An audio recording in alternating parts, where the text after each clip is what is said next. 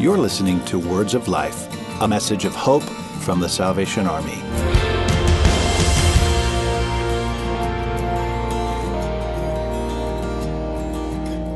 This week we're talking about the kingdom as part of our Least of These series. Absolutely. When we think about the kingdom of God, we recognize that the kingdom is something that we can experience in our lives, but it's also so much more than what we can see with our eyes or f- touch with our own hands. Right, but it's also the kingdom that calls us to go. Yes. You know, we sit on these verses where Jesus talks about the kingdom is here and now, you know, but thy kingdom come, right? So the kingdom comes, but Jesus didn't come to sit on a throne as king right? The kingdom comes so that we can go out. So, what we're talking about when we talk about the kingdom, really for me to begin, is how did I get here? Like, what called me into the kingdom? I know who did. Uh, it was Jesus that invited me in. And uh, he invited me into relationship with him. But then beyond that, he invited me into relationship with his people, with the body of Christ, with the church. Right. So, we're saying what brought you here into the kingdom? Why did you stay? And why does that matter? It's such those are really good questions, especially in light of the scriptures that we're looking at this week, both in Luke chapter 10 and in Mark chapter 6, because those are accounts of Jesus sending people out to um, be uh, evangelizing those that they encounter to be in full time ministry, whether that's preaching ministry, healing ministry, deliverance ministry. Uh, but as you and I have both testified already in, in our series, it's um, been the family of God that ha- um, really kept us and helped us to grow into the Christians that we were meant to be. And uh, when we go out into the world, we have to ask ourselves, what are we inviting people back to? What do we have to offer as the church? Who are we as a people?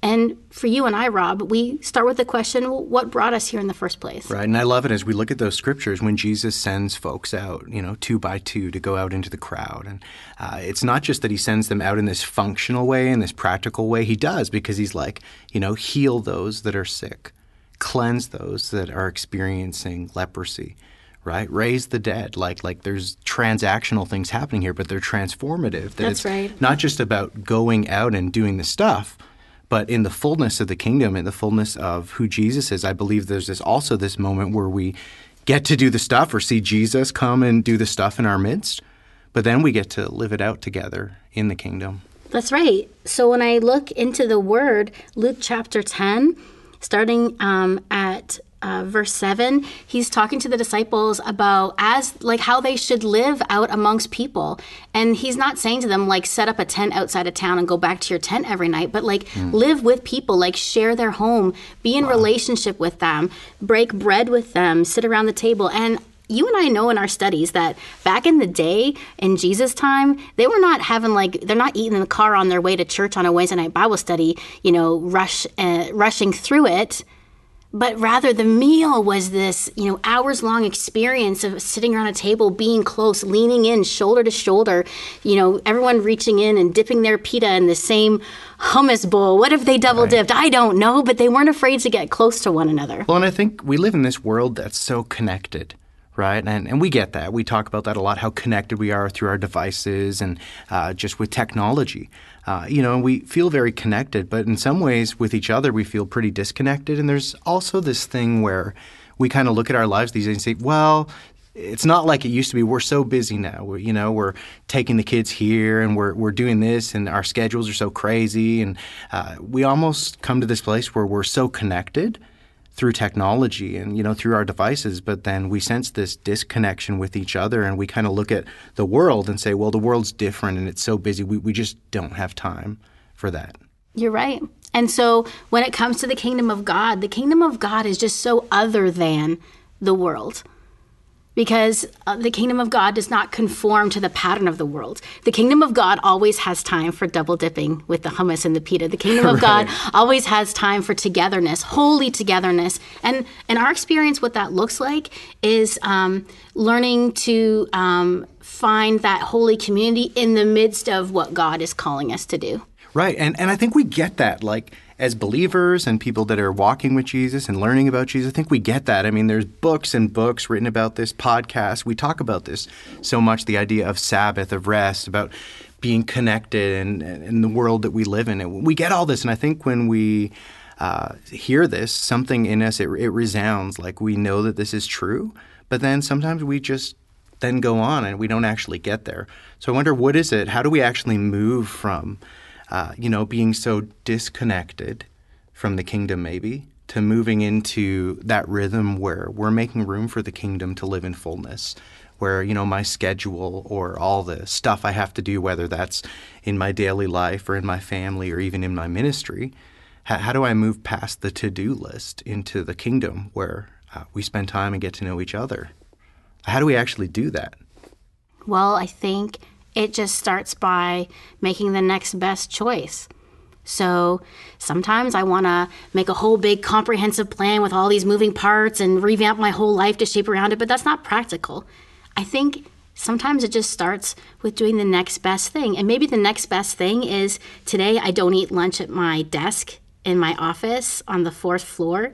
I take my lunch and I walk down social anxiety or not, awkwardness or not, and I eat lunch in the lunchroom at a table. Maybe I, I make a plan with a friend to say, hey, um, I'm going to go down the lunchroom. Do you want to sit with me? And, you know, I've got one person I know and we just make a friend. Could it be something as simple as that? Well, and maybe that begins with just the one person that we have opportunity to engage in front of us, whether that's our coworker, you know, whether that's whether that's one of our kids. You know, I was thinking yesterday, when's the last time I just took my oldest son, Jonathan, just out to do something that uh, he loved to do and just sharing that moment with him. Because the beauty of that, it isn't in trying to find the perfect thing or the most, you know, Instagrammable thing or whatever the case may be that's going to rock his socks off. It's, you know, the two of you going for a drive and getting a drink and talking and laughing about his day. And when you see his face light up because he's telling you something funny that happened to him, there's joy in that moment in sharing life together. Right. And we ask the question, what brought you here? Uh, but also, why does it matter? And maybe that's what keeps you coming back, right? Is, is that connectedness. I think it is because the promise of the gospel is um, Christ in me, the hope of glory. It's that um, uh, that for God so loved the world that he gave his only son that whoever believes in him doesn't perish but lives forever. But this idea of like never having to live alone, but always living forever connected with Christ. It like um, it it is that terrible loneliness that comes um, from just living in a, a world that is technologically connected, but in terms of holy togetherness is just an absent. And so I think about how knowing that when we are born again, that the Spirit of God comes to live in me, right. and the Spirit of God in me witnesses with the Spirit of God in you. So there's right. such a there's such a joy for believers in fellowship. There's such a joy when you get to share with somebody about knowing Jesus or something crazy He did for you last week. Whether the person you're sharing with knows Him yet or not, they're like, "Huh, I didn't."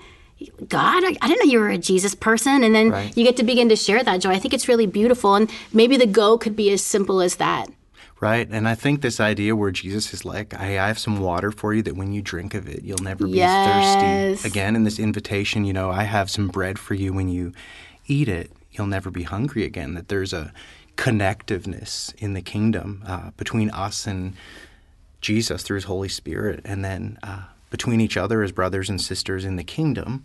Where uh, we get to taste of something that truly satisfies, and it's a connectiveness that doesn't exist in the world. Like that connectiveness in the world really is just a false image of what God has to offer. Sure. So when we think about um, scripture and we focus back, especially on uh, Mark chapter 6, when Jesus is sending his disciples out, like the people that have been rocking and rolling with him for like the last couple years, and they've been spending every day with him, and they, you know, have been discipled by Jesus, the Christ he says to them, he doesn't like ha- tell them to like fill all these suitcases full of supplies and VBS kits and, you know, extra pairs of clothes to give out to people that need. He said, don't take a bunch of stuff. Because you know the best thing that we have to offer when we wow. go is we have what we have to offer lives within us by the power of the Holy Spirit.